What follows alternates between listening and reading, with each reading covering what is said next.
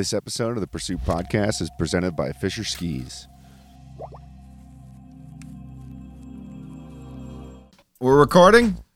We're live. We're blinking. What's up, everybody? Mr. Adam X. You're listening to Pursuit Podcast on the Out of Collective. I'm in studio today doing, I just had a fantastic episode, so I'm super pumped about it. I had Caite Zeliff on. I called her Katie right off the bat, and that's how you really take care of a guest. But before we get into our guests, I want to talk about my wonderful sponsors that make this whole thing happen. And my first sponsor is Deuter, Deuter Bags. Dude, it's pronounced Deuter. I didn't name them, they named them. It was a man's last name. That's how it's pronounced. No more Duder. It is Deuter. They make hiking bags. They make everyday backpacks. They have a brand new Avi bag that I cannot wait to get my hands on. Fully electronic. You can fly with it. You can do all the rad things with it. You don't have to worry about refilling uh, those combustible chambers. Bunch of recycled materials. They make duffels. They literally make bags for everything. They're phenomenal. The helmet holders on the back. I'm telling you, check out Deuter. Go to Deuter.com. Get yourself a bag. My second sponsor this week, you guys know it. You see them in the studio, Gravity Grabber. It's really the easiest storage solution. If you have a condo, a chalet, your house, your mudroom, your garage, you can hang your shovel, literally hang anything off of them. All gravity fed. It holds at the contact point. It does not pinch the tips, which is very important for long term storage. Self resistant pad or self sliding sli- uh, pads. Uh, slip resistant is the word I'm looking for. We got a code for you. I believe it is out of bounds. Save you a couple bucks. They are so simple. They're so easy to mount. Uh, they got these little corners on them, so you line up the one, you just line up the rest of them. Super easy, super clean. Done. GravityGrabber.com. Use code out of bounds. My final sponsor this week before we get into the amazing episode Rumpl, the original puffer blanket, made of all of those techie materials you're used to in your base layers, in your puffer. They make a nano puffer blanket, packed down super small. You can take it on a plane, keep it in your backpack. It has a clip so you can wear it like a cape. Beer blankets for your koozies, for your nice cold Sierra Nevada. And here's the thing this month, I believe it starts 1114 to 1128. They're doing 25% off the entire site. No code needed. Check in the check on the in the info below. I might even have a special code for you that maybe gets you something free. Maybe. They have towels, gears, amazing collabs, hats, anything you really want. They have it. It's the only blanket that you will ever need to buy again. Use it from the couch to I literally bring it on airplanes to sitting around a campfire. So go to rumpl.com. You can use our code out of bounds, save you a couple bucks. But if you want to wait, major 25% off sale coming. And now to my guest, Caite Zeliff. Had a background in ski racing. We talk about how ski racing's stupid. That's my opinion, not hers. And her switch to free ride. Uh, we talk about mental struggle, burnout, um, she recently hurt her back, so we're talking about a little rehab. I ask her basically the same exact questions every podcast ever asked. Uh, ever asked.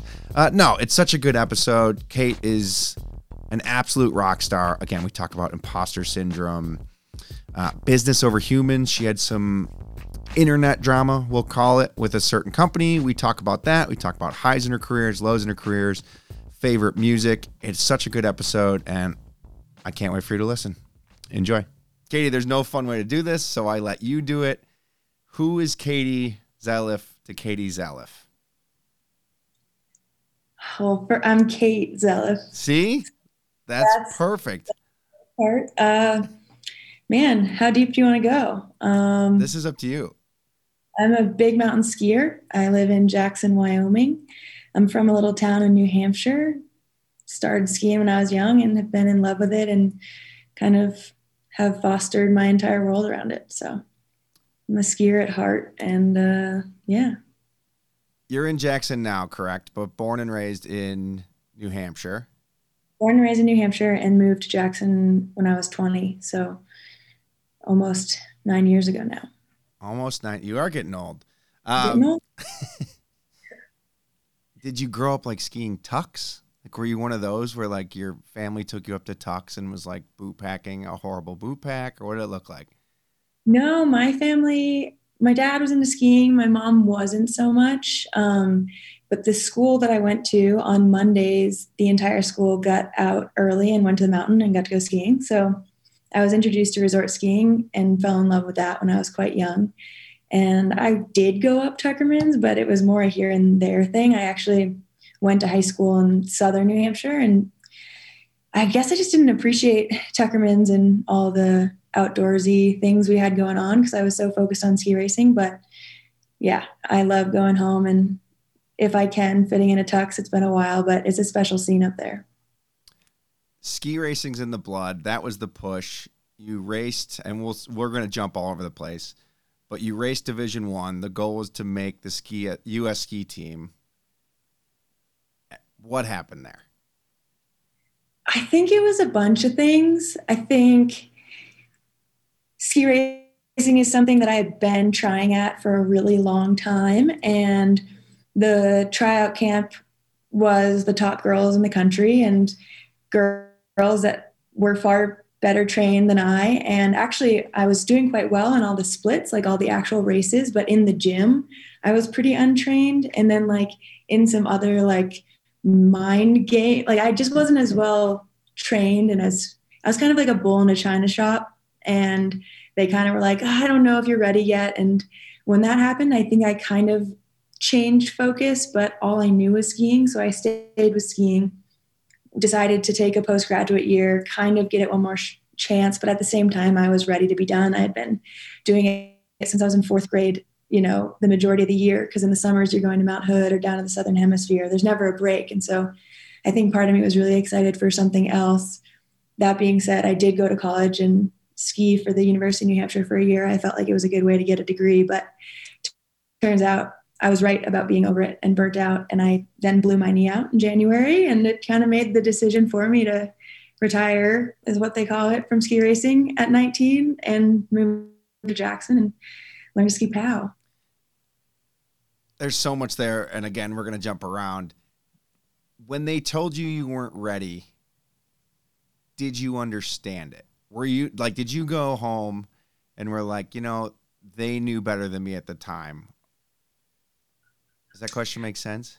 It does. Yeah. I think like I kind of joke that, but I'm pretty sure verbatim the coach said, You're not mature enough to be on the US ski team. And I think I did know what that meant. And I think I was mature enough. I don't know if I was driven enough. And I think ski racing is one of those sports where like you almost have to be type A because there's so much training and it's so intense and it's so blah, blah, blah.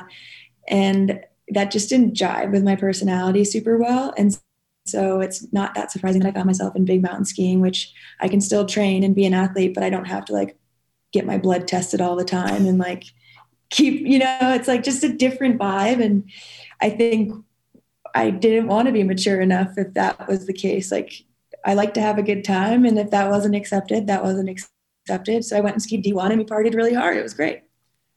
Yeah, I don't think we should be mature to be skiers. I think that's why we're all skiers. Yeah. Ski racers are a different breed, though. They're pretty intense. It blows my mind that anyone wants to ski race. Like how you had talent at 19 and be like, I want to be a ski racer. Eight, we'll call it 18 because you retired at 19. Like, how are you not like, I never want to ski that shit again? I it's just want to go ski powder it's addicting. Like now that I've been removed from it, watching it, I am like, no, thank you. It's intense. You're wearing a skin tight suit with razor blades that are 210. Like it's just a ridiculous setup. But when I was in it, there was something so addicting about like one going really fast and two the this idea of being able like it's so simple to figure out who won because it's all timed. Like in Big Mountain, it's pretty subjective. It's like, oh, that cliff, she hit it better than that girl who hit it. When in ski racing, it's like if you're the fastest, you win. And it was fun to have a clock to constantly be just instant feedback on you and what you're doing. And I love athletics. I love my like learning how my body works. And to do the same course over and over again and have like a clock to test yourself against, there's like a wicked rush you get from that, I think we are clearly different people because I see racing and it just doesn't excite me like ever. I do one race a year and it's on a snowboard and it's the only time of year I ride the snowboard. and my goal is just to like anyone who loses to me, you are shamed. This is like at our local resort. Like everyone knows like I'm a skier. I pull out the snowboard once a year and that's like last year I got like 12th. It's not bad. Out of 100, That's pretty good. that's pretty good. But like, I don't get it. I do not understand. There's so many cooler ways to go faster than ski racing. It's got also a kind of a weird, if you're in it, you feel like you're really cool. It's like this, like, oh, now I look back on it, it is kind of culty and strange. But yeah, I digress. Oh, I see. I have so many things to say about ski racing because I think ski racers do think they're cool, but then I think mm-hmm. the other part of the ski industry is like, is that cool? Like, I can't do it. I'm not like shit talking ski racing and like that is a ton of talent and it is like super hard and I don't want to do it, but like that doesn't seem that cool. Like you guys stand up there in your spandex with like your trench coat on, just waiting while I'm just like ripping laps, having a riot with my friends. I'm like, you guys get two runs today, maybe four if you're lucky. That part's definitely true. It's ridiculous how little skiing you actually do. I just don't. Yeah, I guess winning is cool, right? Like, There's not a ton of money in it until you're like the best of the best at the World Cup. So that's also a tricky part is like before big mountain skiing, I had never made any money from skiing. I had only paid lots of lots of money for skiing. what an insane thing. Okay, so you retire. You retire at 19 from racing. Mhm. Do you know you're going free ride? You blow your ACL to pieces. Do you think ACL? Right, that's correct. Do you think you like? Are you like I'm going to be an accountant?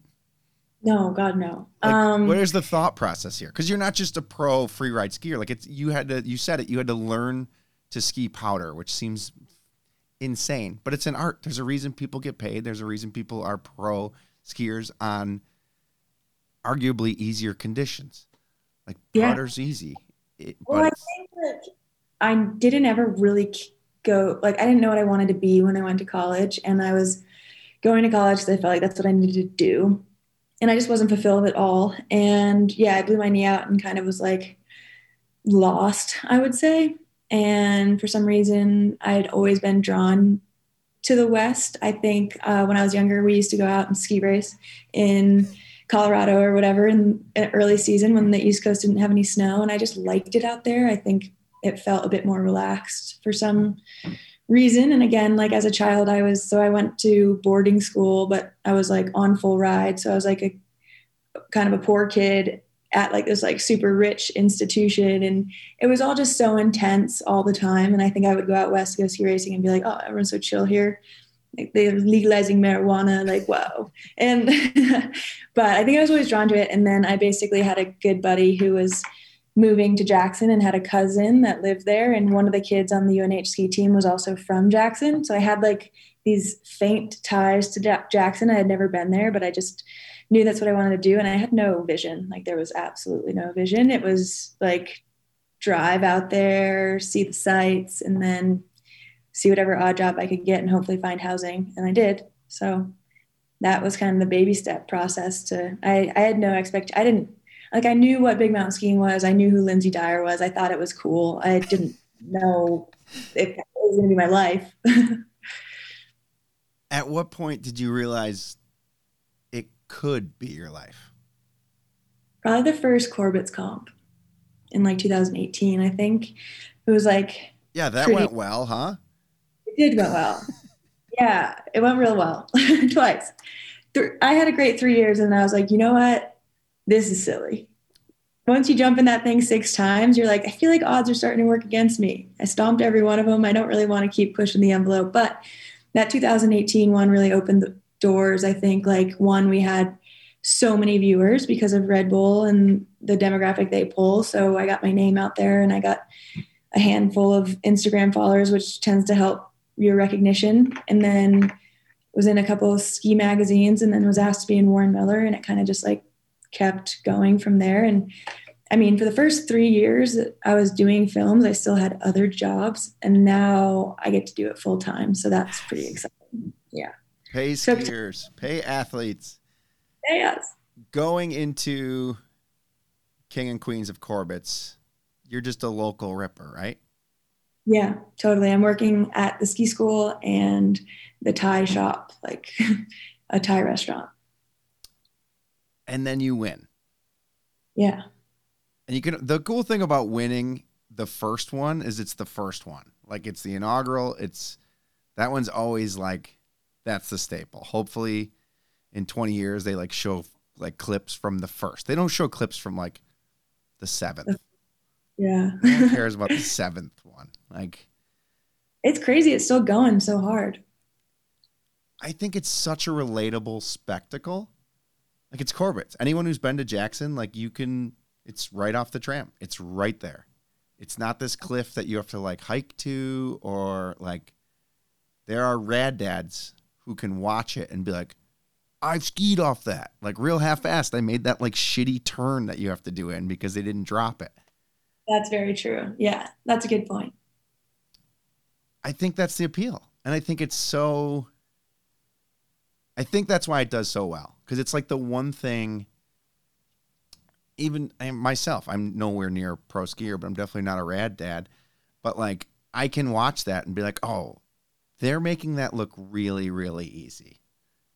And like, it's scary. I remember the first time I was there, it's like, I have to drop it. And I, like, some kid, I was like looking at it, and some kid just like gone.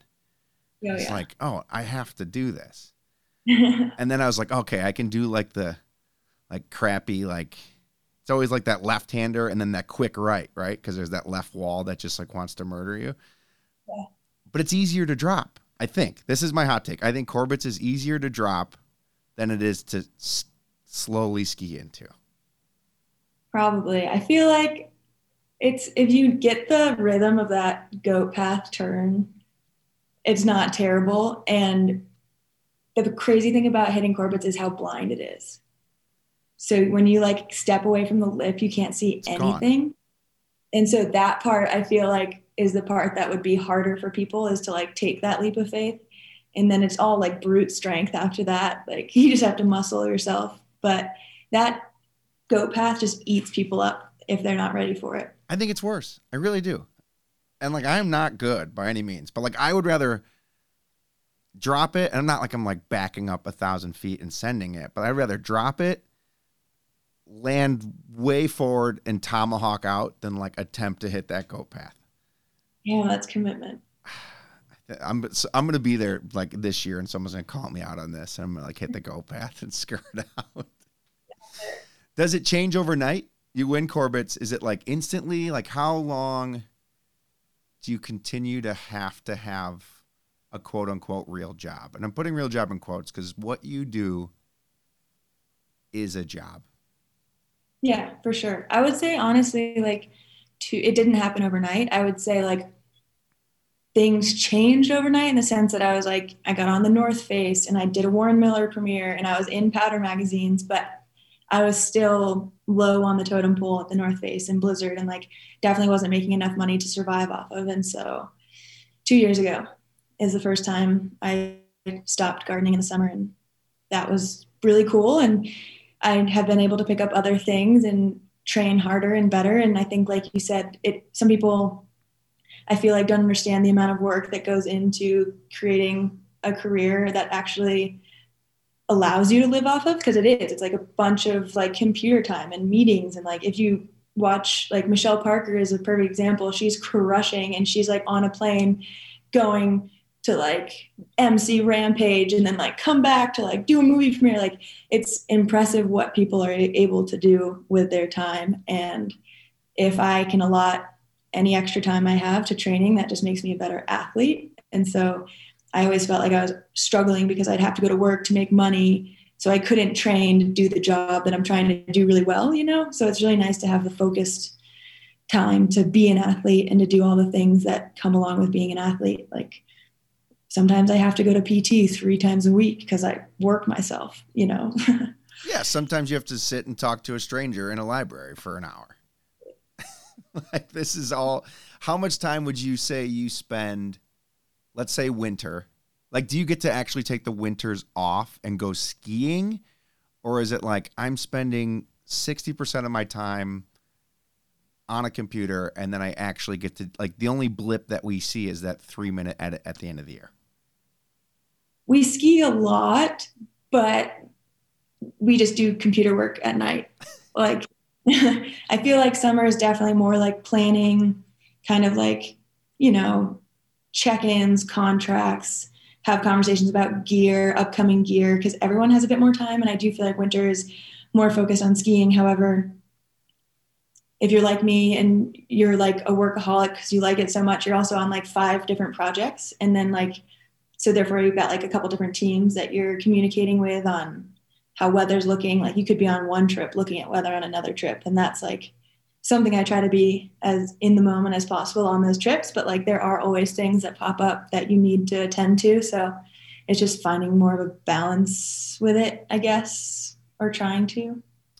How do you, and I'm sure this answer is different for everyone, how do you help control burnout? Uh, I'm not the best at it. I'm currently incredibly burnt out. Uh, but I think my I'm very lucky because I love skiing so much that I can feel incredibly burnt out and then take some time to do other things and I don't need that much time to recuperate because I enjoy what I do so much, but I think as I've gotten older I've been better at like noticing the signs of burnout and trying to get on it sooner than later, like try not to get too deep into the burnout. But I think like to the listeners, I I threw out my back on Thursday and it was because I like for the last three months I went to Bali and went paragliding for two weeks. And I went to New Zealand and learned how to speed ride. Then I flew back to Boston and took a wilderness EMT course that was a month long. That was like eight hours a day and then would have to study at night. And then I'd be lifting at the gym after I was in my chair all day. And then, yeah, do that on repeat. And then I was on the tour for MSP. So I was driving around in my truck, sleeping in my truck, you know, like then I get home and I hit the gym hard. And it's like my body was just like, hey, we've been screaming at you to stop. We're going to hurt you. now you're going to like be forced to stop. And so sometimes I get to this stage of burnout where I'm like, God, I just was muscling it for too long, but I tend to be able to bounce back quickly. So I'm just going to keep riding that wave and hope that continues throughout my career. I like that you just did completely admitted that you're bad at handling it. You keep your foot on the gas and then you're not going to do anything to adjust that other than just like, I think I got this. Oh man. I mean, I keep, I keep like, that's the thing, right? Is like the, the better you get at something, the more opportunities you get and you love it. So you keep saying yes because you love it. But then all of a sudden, you forget that you're just a human and like you need a day off from time to time. Like a lot of my filming seasons to date, I've only had like a couple of days off where I've gone and free skied. Like I will take mandatory days off if I've slammed or like need a break, but I think I would like to prioritize giving myself more free ski time. Just like I don't know.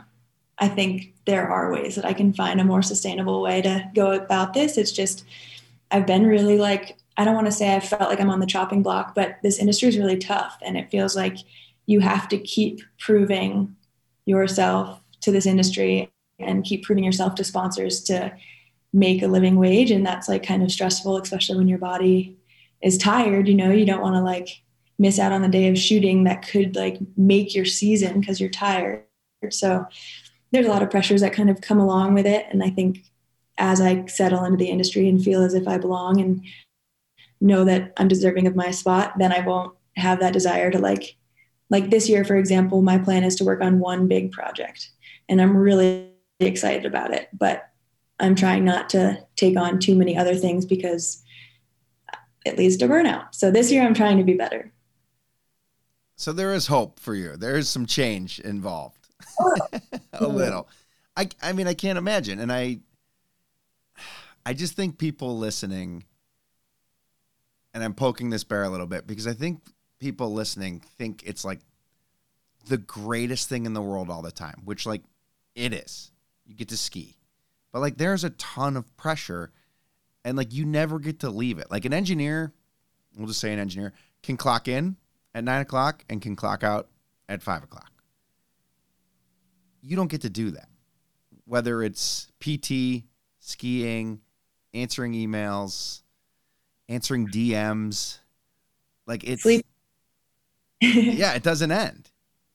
I'm also like like I said, I can say I'm I'm obsessed. Like I'm genuinely obsessed, and so I will also, especially in the winter, be thinking about before bed terrain or a line that I skied that day or a line that I saw or something I saw in a movie. Like those are the things like I need to definitely get better at the mindful piece, but like I like it so I can think about it all day long, which is like a blessing and a curse because it like you said I can never clock out. I think I could teach myself to be maybe more aware of it and present, but it's like I, I love it. Like I'm thinking about it, I'm like, yeah, yeah, like I'm all fired up. And so it's like I don't know.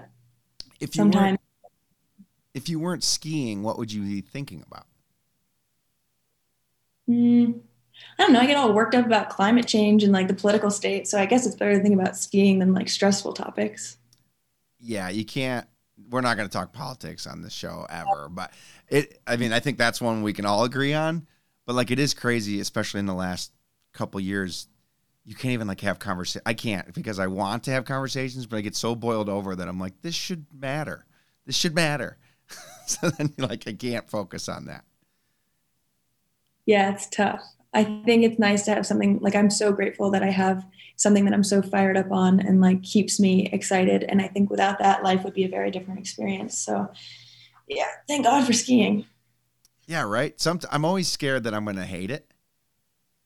Like that's my fear. That's like what I like.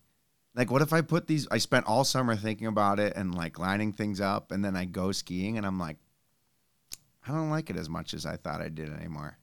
Never happens though. No, it doesn't. I don't know. Skiing's weird. Like what? A, like I was just talking about this with somebody. The the prep and the preseason is almost longer than the actual ski season.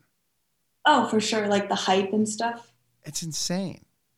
And people get so fired up like the first snowfall. And I get it, but it's just kind of funny. It's so crazy, like how we literally obsess over it. And I think it's a good thing to be, for lack of a better term, addicted to. But it's like, what? Like I, I don't know. I feel like you're like going back to you getting like cut from the U.S. ski team. Like your coaches knew better than you. Then they were like, this isn't where you belong, and you'll find it.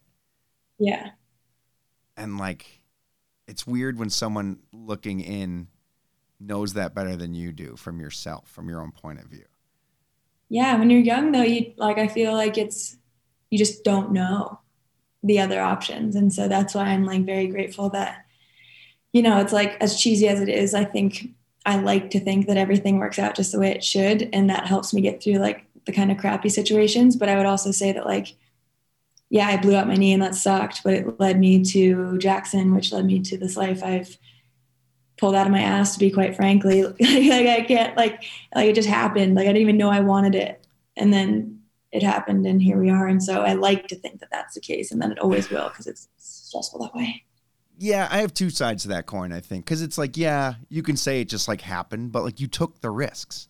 Like you drove right. your car across the country and you moved to a place you didn't know and you took arguably a shitty job and like when you could have just been like okay not saying that this is giving up and that's just what some people are made to do but like you could have just went to school and like been an accountant like that's like my friend's an accountant he was born to be an accountant like it makes sense that he's an accountant so i think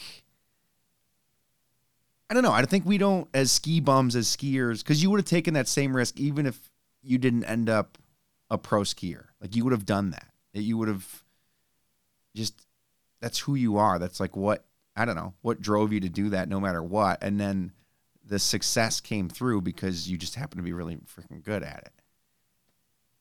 Yeah, and I think I like wasn't afraid to take the chance, you know? Like I feel like while we're talking about the universal, you know, hippy dippy, uh, like if you make which I did, complete space for something to come true, it will, like where there was a lot of kids that did have a college degree that moved to Jackson and felt the pressure of their parents to get those like big girl, big go- big boy jobs, and so they like I think in their head never let themselves believe that they were going to be a pro skier because there's all this like pressure to use the thing that they and I never had any pressure. I never had got a college degree and when I started doing well in skiing, I was like, well, I'll chase this. This is the best thing I got going.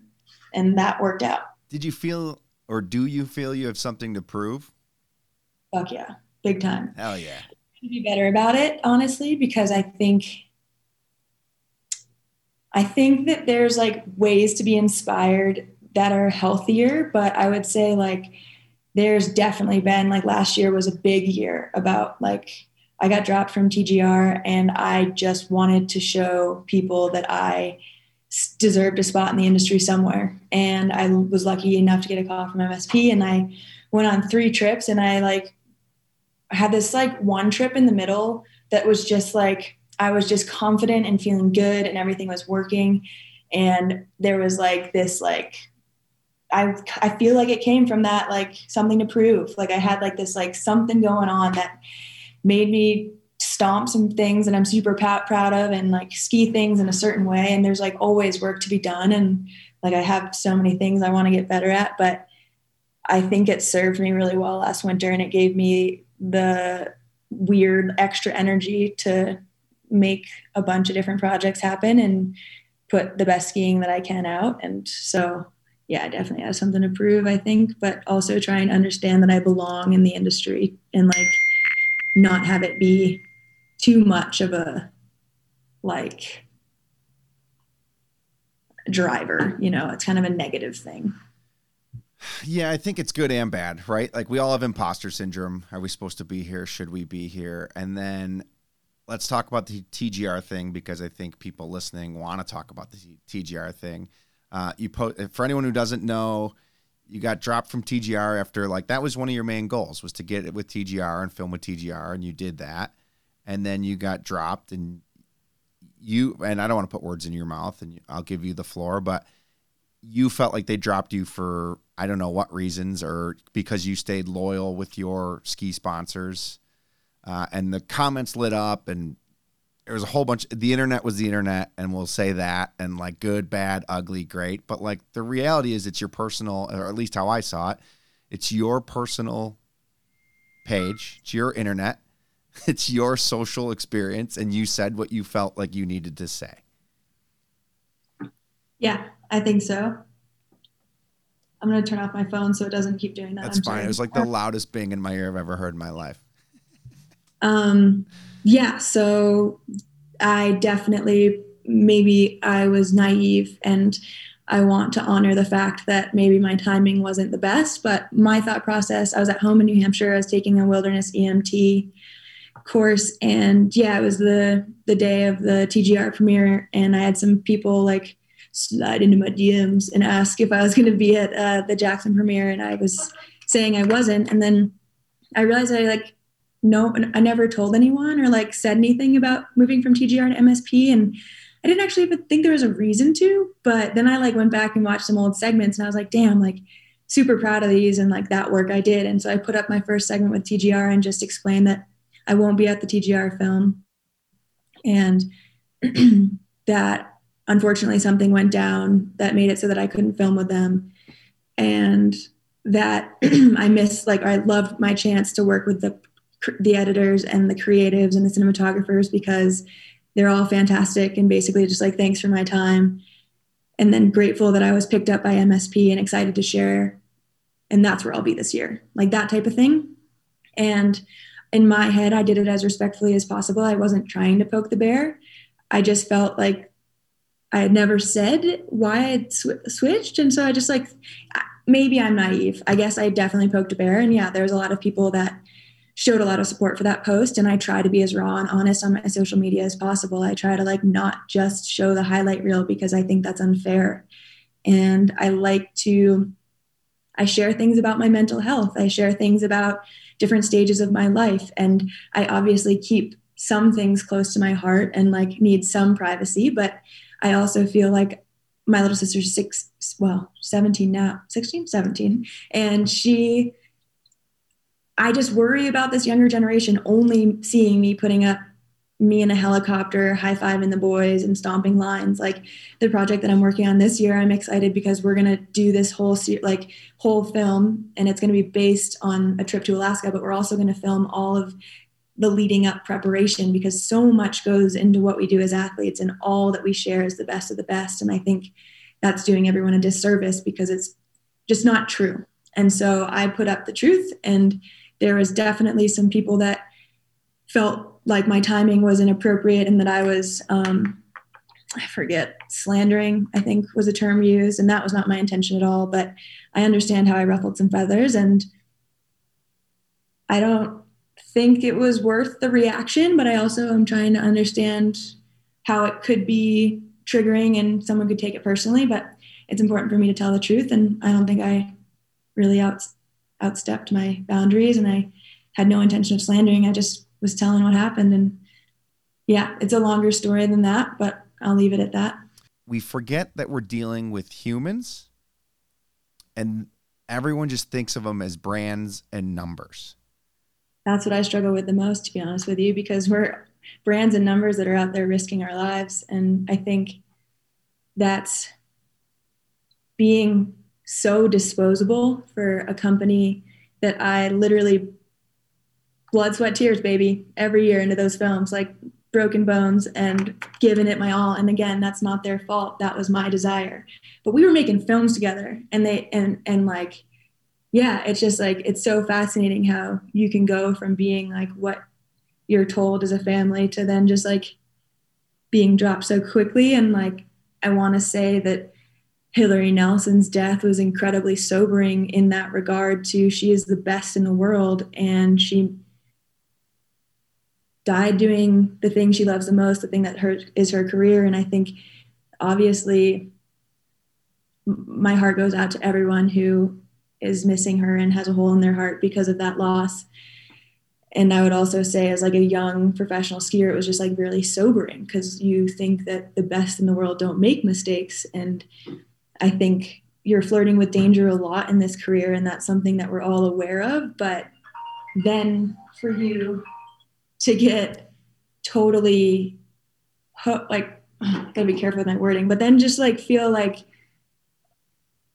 you are just like a puppet and you are so disposable is like it's a really yucky feeling because you're taking such risks and you're surrounded by people that you trust in the mountains with your lives and that's like the level of respect I give to people when I'm operating in those ways and yeah I guess some people just see it differently than I do, and and that's okay. No, I think you said it properly. I don't think you. I think anyone who disagrees with you, who is listening, will obviously always have something to say. But I think it's I, there is the business side of it, and it's you know it's the whole like that's business, like it is, and that sucks, and it sucks when we think it's more than that. And I do believe, I truly believe this that the industry is changing a little bit with that. I do. And yeah. I, I had a conversation with Conrad about Hilaree and you know, because she was a female and she's a mother, it's like she's held on this higher pedestal, and like no one would be like, as in like she shouldn't have been taking those risks because she's a mother. For real, yeah. And it's like, well, how come no one's mad at the dad for taking those risks? Or like that's just that's what you guys do. You're professionals, you're athletes. You are paid to perform at the highest level. And we hope that brands understand that and take care of you long term through everything. If you get married and have children, I mean, Emily Harrington, like, that's, you know, she, I'd like to think that Hilaree, and again, I have no idea, but like, Emily looks at Hilaree and is like, "Holy shit, I can have a career and be a mother and do these things." And it's I do and think there's a few of those, you know, like it's crazy when you notice one and then you notice you know others, but there's so few. So for Emily to even have one person and then for hopefully me to have four people, you know, just like and I think that's the systemic piece that's really interesting about the women conversation because like when you ask that question about like or you you stated that like yeah why aren't we asking the dads why they were taking that much risk? And it's like that's the piece that's still so alive and well that we're trying to fix but it happens like way low down on the totem pole. We're talking like even the way we talk to little girls or the way that we like put little girls in this category like they don't get dirty they don't you know like that's a that's a deep rooted one that i agree with you the industry is certainly changing.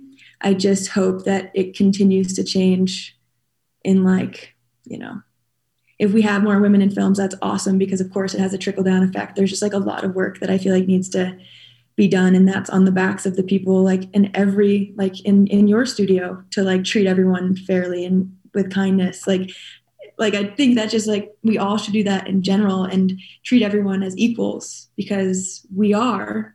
Like i'm the first to tell you that like i understand that men are like stronger and like built to be hunter like i'm down with that. I understand that but like my brain isn't like a little girl little little brain. It's like we are equals you know? Like we can do this together and i think we're getting there and it's really cool to see and i hope that just keeps yeah but i think off. that's all evolving too. Like i could arguably beat you in a in like a ufc match. Like i've probably got you by a hundred pounds and like great. But like if you drop both of us off at the top of a mountain i might be able to like trickle my way down it. But like you are going to destroy it. Like you are so much stronger in every sense the top of the mountain than i am right so like strong is like a loose term. Like I don't know. My mm-hmm. girlfriend hunts. My girlfriend like like shoots deer and like I eat it and cook it. Like it yeah like it's just how, you know, she races motocross. She's raced motocross her whole life. Like got me back on a dirt bike. Like it's just which is Oh, yeah. cool. Like it's all just like that's it shouldn't matter. Do what you're good at. I don't care if you're male or female, but like Jess, specific case, my girlfriend, her dad had four daughters and he raced motocross his whole life. So like you bet your ass those girls are gonna race motocross. And it just set a new norm, right? Like and i think that's like what is happening which is so cool and it is just like the boxes are being stretched right now and that's like super exciting to see and i know it freaks some people out but yeah man more of that i'm all about it anyone who's freaked out sucks ass. Like that, like get over it. I just and like what I really want to see, like I love like Nexus. We have this all female ski film. So rad. But I don't even want to see that. Like, and that sounds shitty if someone just clipped that and put that in. But like I just want to see where like males, females, everyone can just go skiing and have fun. Why does it have and I get why it has to be right now. And that's like also the thing that I struggle with in the industry because I have had so many supportive male counterparts and athletes on trips who like I love and are fucking awesome. And like this isn't like a guy versus girl thing. And like I feel as a woman I keep getting these opportunities to be in all women's films which of course like Nexus was an absolute riot. Like I'm so glad I did that. And of course I want to continue to work with more creatives that are women because I've had very like it's I'm one of few on trips still, and that is what it is. But I guess I'm bringing all this up because like I love skiing with dudes, and I love shooting with dudes. I love skiing with chicks, and you know like you need the balance, and like I hope we get to a place where it's just all even because that's where some really cool stuff is going to come together. Because I do I see the different sides of the table and what men can bring and what women can bring, and obviously it's not that set in stone, but you just see like these different nuances, and that's what creates like a really good, well-rounded team. So yeah, I like the direction, but it doesn't need to be like girls versus boys. Yeah, and like what's the nexus? The slogan is like there can only be one or there's only one or how to I can't remember. I never One is enough or something. Yeah, well, that's what Michelle Parker got told that her whole career. Right. Michelle's mm-hmm. like, we could just do podcasts about Michelle. That's like our new, that's going to be our new platform. We just talk about Michelle Parker because, but she's 35, fucking rips. And like, I don't know, there was some shady shit when she was like 18 on K2. Like, there was like bikini ad. Like, that's all shit that like she had to go through Mhm. unfortunately.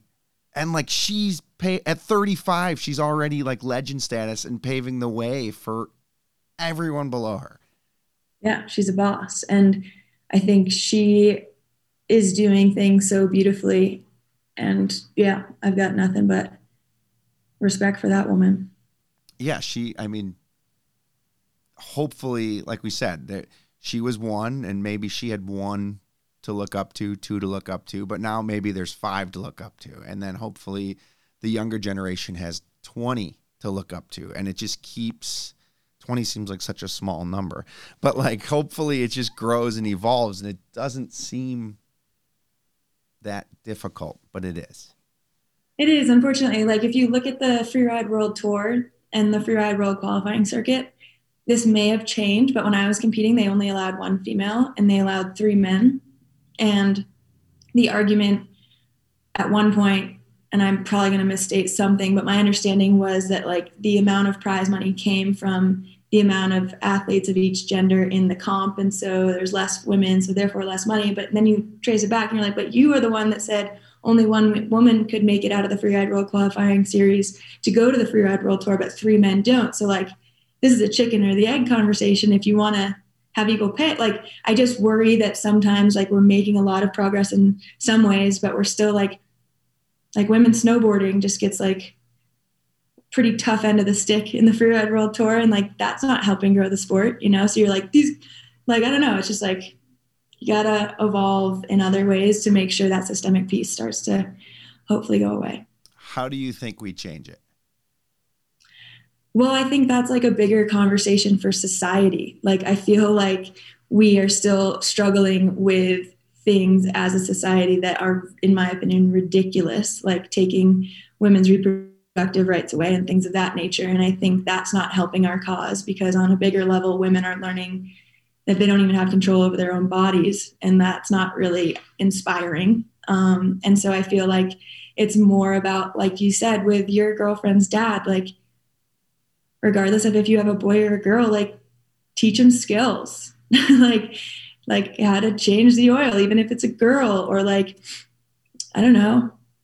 My stepmom painted my room pink and I like didn't like pink and like I liked other colors and that was okay. And like, I don't know, I just feel like little girls can be put in this box of like sit down, be good, don't speak up. And I think as a society, we kind of like unfortunately accidentally create really insecure women that aren't willing to put themselves out there and I'm speaking from experience. Like, I've been really insecure a lot of my life, whether, well, like, I've dealt with it, but like in, in high school, for example, like, I was super conscientious of my weight because I could back squat like 360, you know, like, I was like trying to be as strong as possible, but I also was told by, I felt big and like strong, what didn't matter, you know, like, even I guess I was in high school a long time ago, that was 2012, but like, body image i think we've gotten better at as a society of understanding that strong is beautiful. And so if we can like understand how much advertisement and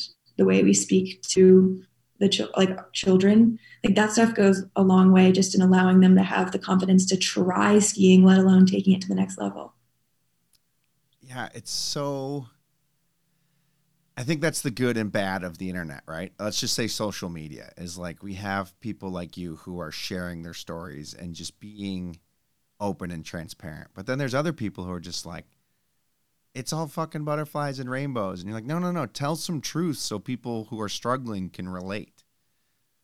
Yeah, because we're all human, you know, like it's a stressful time to be alive. And I think sometimes we do ourselves a disservice by pretending we're all good because you ultimately just mask things and inevitably have a like mental breakdown or something, you know? So I feel like like we're all in it together. We don't need to like misery doesn't need company in the sense that we need to be like boo-hoo all the time. Like I think it's important to spread light too. And that's honestly like why I love to create and make ski movies is I see how much stoke people can just get from watching a ski movie. And that's like something I can bring to the world, even though right now that feels rather petty. It's like I can bring Stoke or help bring Stoke to a room full of people. Fantastic.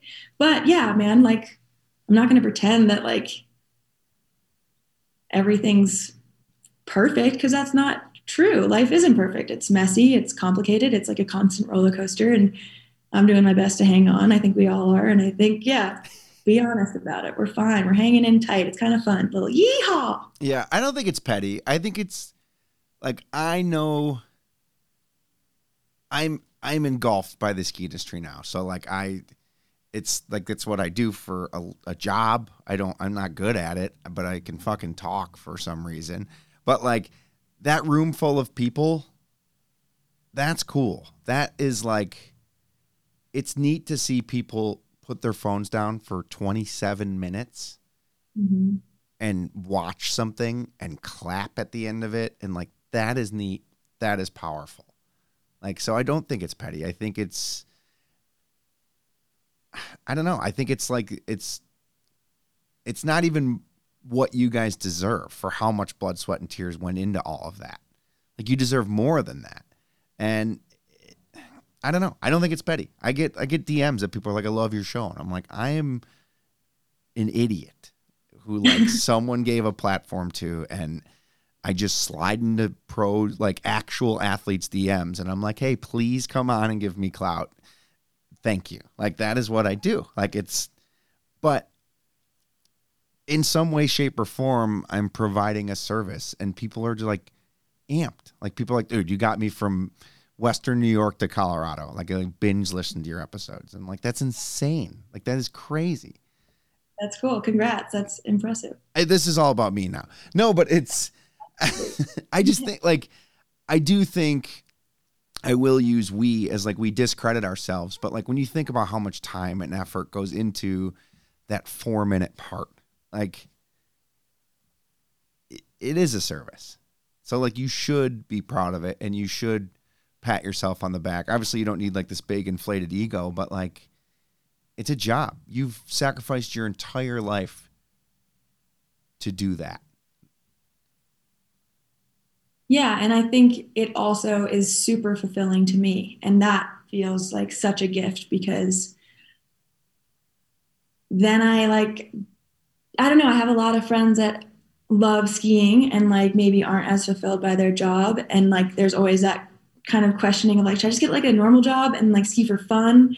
But the reality is like this job and the creation of these movies and like putting together sport and art is like I just love it. And it's like also a great way for me to test myself and to keep myself in shape and focus. Like without a focus, I'm like off to out to lunch. So it's like nice for me to have something to focus on. And I feel like it's just it fulfills me in a lot of ways. And it's also like everyone thinks it's very cool, which is great. And like hopefully I can inspire people and I have a platform that I would never have otherwise, and I get to travel the world and do things that I would never have had the opportunity to. I like the whole joke of like rooms that I'm in with people who I shouldn't be in simply because of skiing. You like find yourself in these like Oh yeah. really funny spot- spots, and you're like, oh, well, I'll just try to fit in. Oh, it's imposter syndrome. Like I don't think it ever ends. Yeah, I know. That part's hard because like I want to be comfortable in my space and I want to know I belong, but it's hard. Yeah, you're like, yeah, like kind of like you said at the beginning, like every year I like, I'm like, am I, do I remember how to do this? Like, oh my God, my whole livelihood depends on it, but it comes back. Yeah, I don't know how people. I listened to a podcast with Will Ferrell a long time ago, and he talked about he was talking about interactions, and people were like, "Holy shit, you're Will Ferrell," and he's like, "Yep, I'm Will Ferrell," and like it was like the simplest statement, but that's how I think about it, and like I am not Will Ferrell, I am not you, but like people are starting to like recognize my stupid haircut, and they're like, "You're Adam," and I'm like, "Yep." like drove my my rusted out sprinter van here like i am adam like You- I'm at yeah like it's a really bizarre thing but you forget that people listen to you they engage with you they see you on the screen and you're just like you hope you have a great experience with all of them and like you almost put on like your i call it like my costume like my hair is my costume it's always on but like yeah i'm adam x great to meet you what's up how do you know like and you have that how do you do in social situations That's like the craziest part, I think, is how I'm sorry, I don't know how to turn off my you're fine phone. you're fine Um, but I would say that I have the same thing. Like I can be like zoned out, tired, driving to an event, get out of my truck, see someone, perk right up, like ready to go, and it's like this, like like you said, like a uh, like a facade or like this. I don't want to say it's a facade because I'm not like making up who I am, but it's like an elevated version of myself, and I find that to be so fascinating. And I also have kind of learned that I am an introvert in my practice of like needing to be alone to recharge. And so I've noticed as I've become, you know, like use the tour, for example, I go on tour for a week and a half, pretty much back to back shows with, you know, I don't know what a full house is, like 500 people or so, like talking at you and wanting to chat. And I leave that tour so depleted. And it's because I come up every time I enter a room and I, I guess it comes back to balance and like our other conversation we had, but I, I tend to like, you know, run out of gas because it you you can only dig so deep and then I have to go recharge. But I would say that I actually enjoy kind of that part of the industry and enjoy like rubbing elbows with people that do different things. Like I was down in Denver for an MSP premiere and I got to go to the North Face lab and like talk to the designers and see what they're doing and like that's so cool to me. So I enjoy that part, but it's also yeah, I find it pretty draining and I found myself like when I come home, I kind of hibernate a little bit more than I would like to admit, just because I just have a lot going on all the time. So when I'm home, it's like sanctuary time to like sleep. sleep. Are you a reader, podcaster? What's like your, or is it like dead silence? No, I read. When I'm on the road, I like audiobooks, podcasts, music. I'm honestly like really I like when I come home to like watch sometimes, sometimes like really mindless television or a movie, like something silly. Like give um, me just because like my head, um, like Bad Moms Christmas or something oh, stupid. Awful.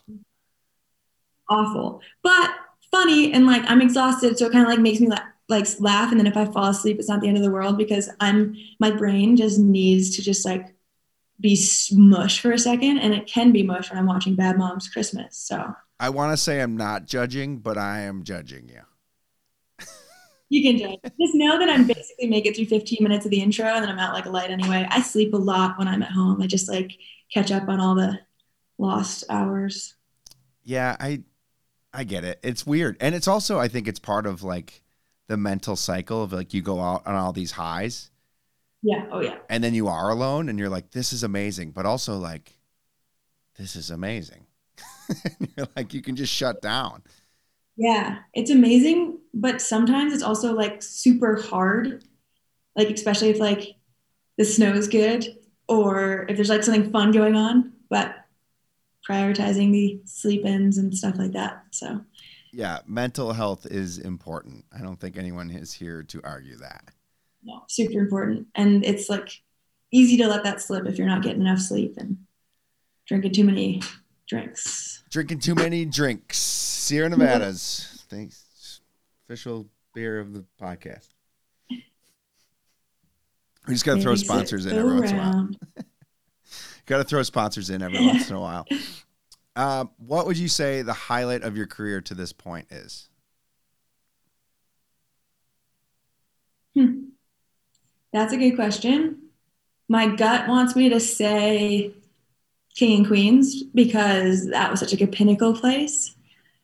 Another part of me wants to say my first TGR segment because my first TGR segment was like a pretty full personal segment of the skiing that I'm most proud of being in my backyard. Um,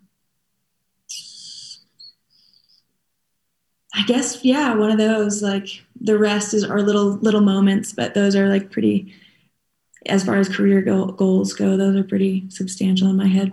Can I ask what the lowest part of your career is? Hmm. And you can say no to this. Yeah, no, I think the lowest part, like the kind of the part that I maybe struggle with the most is yeah, just like making time for everything. Like I feel like we talked about it, but I do overwork myself and I do prioritize training over rest or meeting or like emails over sleep. And I think sometimes I burn my candle on the both ends a little harder than I want to. And I'm also surrounded by a world that does that all the time, so it makes it feel okay. Um, that part I, I'm trying to be better at because I do want longevity and I want to be healthy. And like you said, like I sacrifice my mental health sometimes. Like my first year filming with TGR, I had like broken up with my long term boyfriend, was living in a basement with no windows and decided to go sober and was filming every single day. And at the end of it, I was like in a pretty nasty depression and I didn't even notice it because I was like you said, riding highs and then like dropping and riding high. But then it was like slowly going to a bad place. And I just feel like that's the one part that I struggle with. Is just like there's a lot of asks on us as athletes and we're capable and we're yes people, so we make it happen. But I just I would love to find a place where I'm not redlining all the time, just some of the time since your success, I'm trying to think of the right way to ask this because I think you are, you've put in the groundwork. You've got like a good position in the industry now. Do you find yourself, do you find it's easier to say no to things or do you still feel that pressure to say yes to everything? I think it's a, I feel I've gotten better at saying no to things that I definitely know I don't want to do.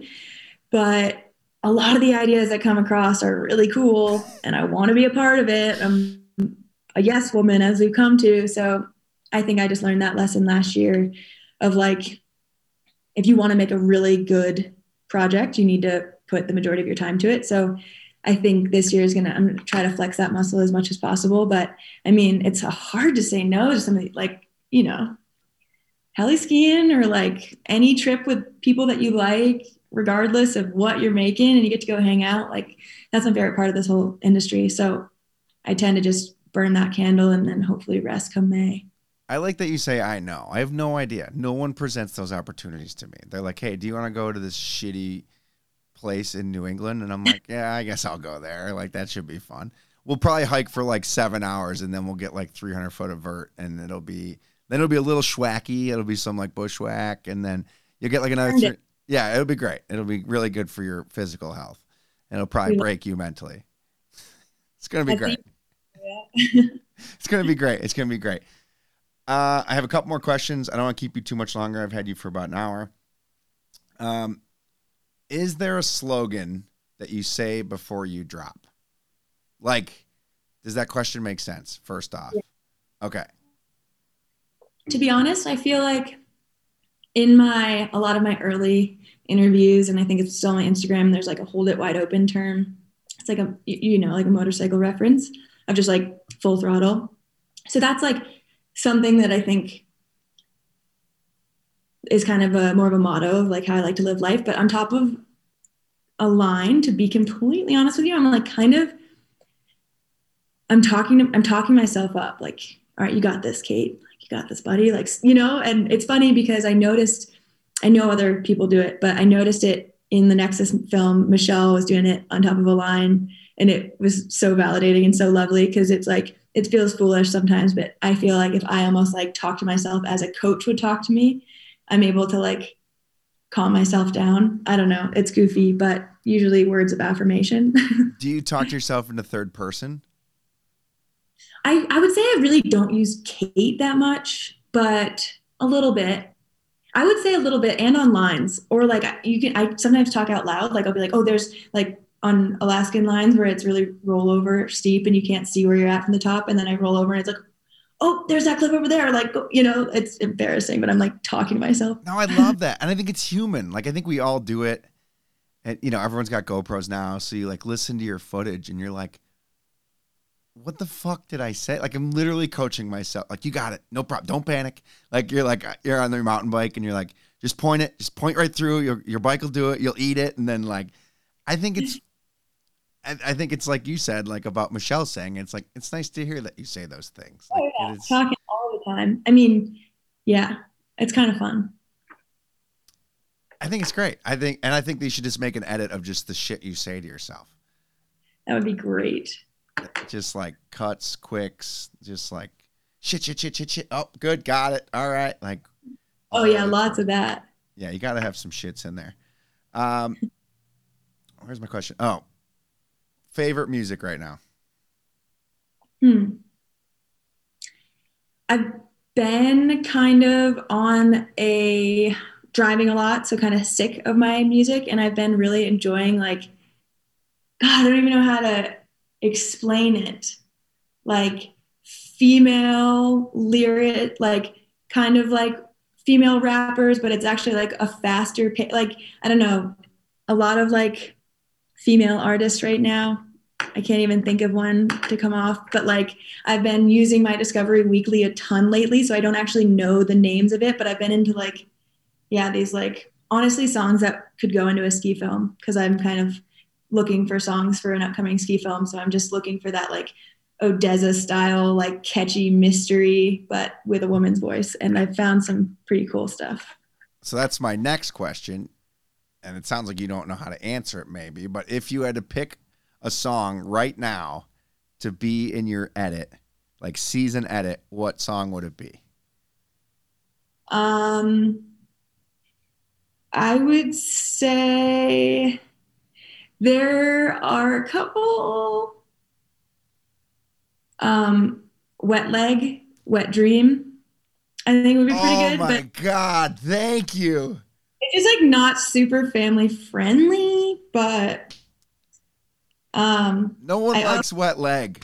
Where are these people in the universe? And they have so many listeners, and everybody I list, I tell to listen to wet leg, they're like, "What is this?" And I'm like, the best part is is the way that I found out about wet leg wet leg was because I was up in Alaska filming with MSP in February and Jeff Hoke who runs the Heliop is like a big big into punk and he had gone to one of their shows and was like these guys these ladies like have it going on and he sent me a couple of playlists and I was like oh my god they're so sick I don't know what genre they are. I have no idea. I am a punk kid through and through, and I love wet leg. Like I don't.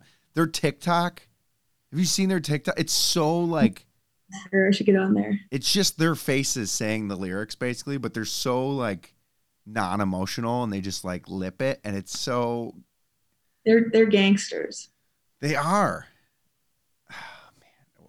Yeah, I don't know. What if you had to do a park edit? Did you ever ski park? Did you just skip that whole phase of your life? skip that phase of my life. Kind of freaks me out to this day. Um, a park edit, some type of cool hip hop or something. I don't know. something hip. Some cool hip hop, Young Thug Thug. That Like- was like the park edit when I was young. That feels fitting. I'm sure. Yeah, I can't even picture myself as a park rat, but I'm sure that would have been a hell of a time too. I think you and Michelle Parker should make a park edit in the spring this year at Palisades. you would crush me. I'm literally spread eagles. That's what I got, baby. I do. Sometimes I can like, if there's a lot of powder, pull off some other things, but they're never pretty. Oh, I'm talking nothing but rails. Lip on, blind two out all day. And a mouth guard. Yeah, you can do it. You can do it in the spring. You have all summer to recover. It's fine. See, I just like take I, I I pick and choose my risks. You know, I feel like rails are kind of like I missed that boat. I'm telling you, a game of pig, like that would be such a fun. I guess it's too much risk, but like, I just love seeing people who are really good at skiing suck at it yeah, I like that too. and like take a bunch of park skiers and do like a big line comp, and they're just like, what the f-? like. it's different. Jay It's does such a a different sport. Jay Peak in Vermont does a big line rail jam, and you have to ski the face. And then hit like three rails, and it's like the best comp ever because it's just a shit show. It's like a big mountain competition, and then they hit rails. That's great. It's out of control. Uh, let me see if I have any other questions for you. Hidden talent. Mm, hidden talent. I don't. I feel like I've shared all of my talents. I'm a stunt monkey. All right, no Um, hidden talents. like I feel like, and I'm sure boyfriends or even friends would disagree because I tend to bump cars sometimes, but I feel like I've got a really good depth perception ability at high speeds. Oh no. So I try to park really fast and like nine times out of ten it's golden. I don't think that's a talent. I think you sounds like you crash a lot, but just claim to be a good driver. My insurance did go up this year, but Oh no. it's fine. It's fine. It's fine. Uh, uh, uh, are you tired of skiing pow yet? Mm-mm. There wasn't that much of it last season, so I'm pretty fired up. I think the East Coast is going to have more power than the West Coast this year. You got to climb Tucks with the rest of them. I'm down. I uh yeah, I'm curious to see what the snow does. It's definitely we have snow in the forecast and snow up high, so fingers crossed it just keeps coming. Love it. Kate, not Katie. Why is it spelled like that? That's KT. It's her fault, not mine. KT. I got the last name right and the first name wrong. I'm such garbage. Um, thank you. What do you have coming up next? What do you have out? I know you have a couple movies right now coming out or dropping or have dropped already. And then what are you looking forward to this season? There's so many questions here. And where can people follow you? So, couple projects I've got circulating right now that I'm excited about are Nexus, all females film created by a mostly female team. Bar Fight, which is a five minute banger edit that kind of just compares skiing and bar fighting. And I like that one because it's fun and different. And then MSP Anywhere from Here, that's on tour right now and should be coming out online soon.